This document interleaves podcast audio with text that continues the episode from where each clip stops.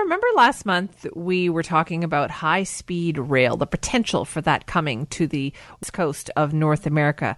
Turns out we are spending a little bit of money on this. We're going to spend about $300,000 towards a Washington state led business case study for this proposed ultra high speed rail service that theoretically would connect Vancouver with Seattle and Portland up and down the coast there.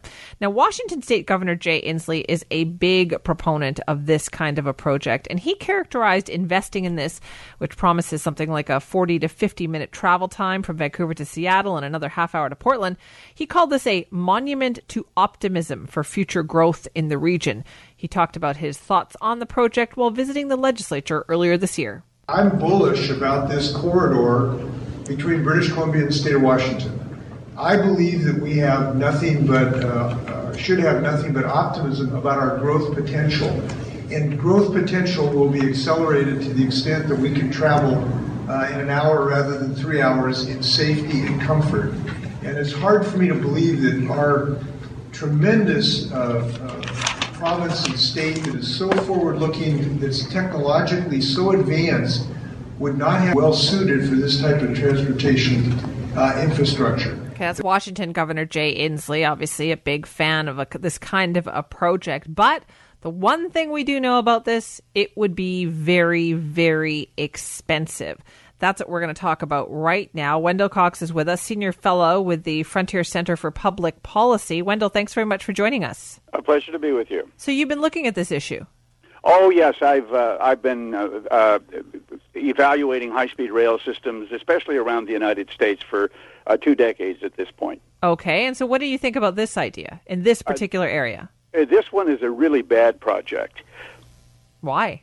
Uh, of any number of reasons, and and uh, well, first of all, they aren't even making the usual um, uh, false uh, claims about it being able to pay for itself.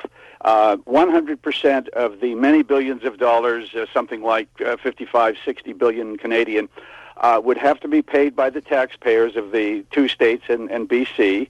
Um, it would require substantial subsidies once built, and uh, and and beyond that, who's it going to help? Well, it is going to help people that can drive, people that can take the bus, people that can take the current train service, which isn't the fastest in the world, and people that can fly. And by the way, flying will be about, about as fast. But the basic point is it will make no difference whatsoever on traffic or anything like that. It will be simply a uh, income transfer uh, to upper middle income people uh, from uh, the general populace. Why then do you think it still is something that people want? Like they still there is still demand for it. When we ran this by people, people like this idea. Oh, there there are plenty of people that like the idea. I like the idea. Uh, the the fact is that not enough people like the idea enough to buy tickets to pay for the system, which is the big problem.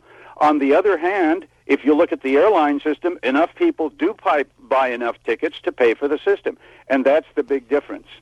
But what about over in a place like Europe, for instance, where the train system there is very uh, accessible. There's a lot of it, and it's usable. People, a lot of people use it. Is this not a case of if you build it, they will come? Well, uh, the the subsidies of high speed rail in Europe are huge.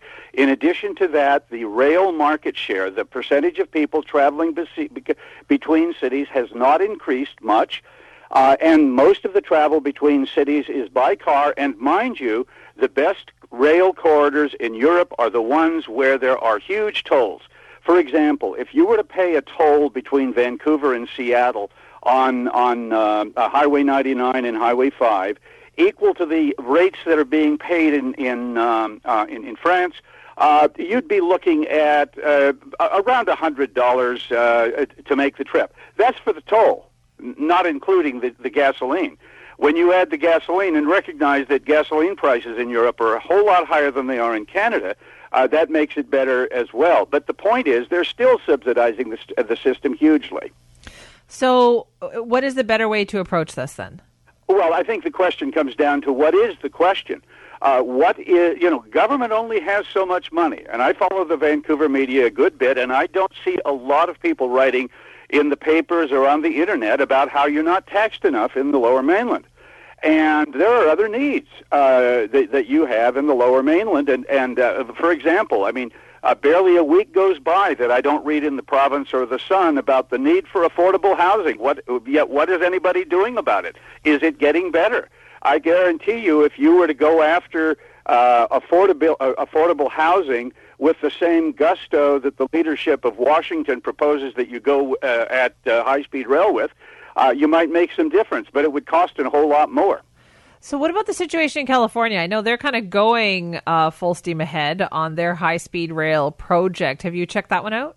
Well, yes, indeed. I'm author of the principal uh, survey that was done before the election down there, or co-author, I should say, uh, th- that looked at that situation. Uh, the system now is between two and a half and three times as expensive as it was planned to be after adjustment for inflation. It is no longer genuine high-speed rail. It was to run at 200 miles per hour at about 320, or I'm sorry, 350 kilometers per hour uh, between LA and San Francisco. Uh, now, uh, huge portions of the system have been cut back uh, to speeds of conventional operation, so that, for example, between San Francisco and south of San Jose, about 70 miles, the trains will operate in, in, in uh, in competition or on the same tracks as trains that, like the West Coast Express, uh, which is a, a, fine commuter rail system in Vancouver. Uh, but it does. If if you were to put commuter uh, high-speed rail trains on that, they would go as slow as the commuter rail trains. That's what's anticipated. Same thing happening in Los Angeles. So the cost escalation has been huge, um, and and the California system is is a standing joke. Uh, the fact is that the California system has broken all sorts of records in terms of cost escalation, uh, cost escalating in costs uh, more than double uh, what the international uh, uh, research suggested that it would. Okay, so then why are these things still popular? Why are they still moving ahead? How does this happen? Well, it comes down to special interests.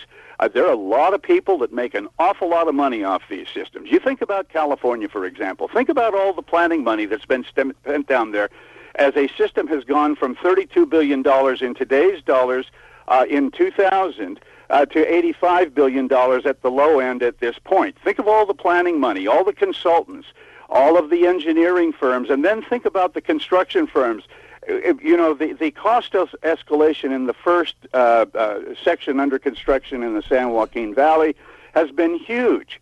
And so this is a great opportunity for people to make money and a great opportunity to really um, increase the burden on taxpayers in the lower mainland. You know, uh, Wendell, what this reminds me of is a discussion that we had here prior to hosting the Olympics when we were still pursuing that bid. And there were a lot of people who said that, you know, it was too much money. We shouldn't do it. It was, as you said, an extravagance. I remember seeing bumper kick, pick, um, bumper stickers that said healthcare, not the Olympics. But the thing is, there's no guarantee that governments will spend that money and direct it into those other things. Do you know what I mean? Well, like they're just that money is just going to not be spent then. Oh, oh, and wouldn't it be terrible for that money to be kept in the, the pockets of taxpayers that don't have enough money to pay their mortgages and can't afford their high rents in the Vancouver area?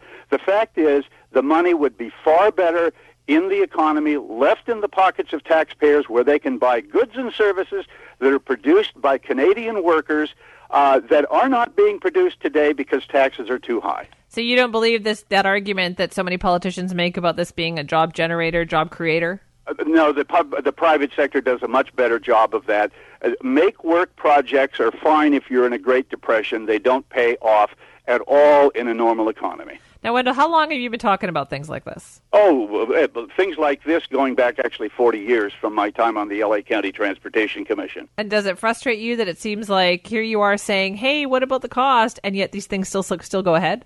Uh, no, it doesn't frustrate me a lot, uh, at all because uh, three of the four projects that I've gone at before in high-speed rail have been killed, so I'm quite happy. All right, we'll have to see what happens with this one. Wendell, thank you. Thank you.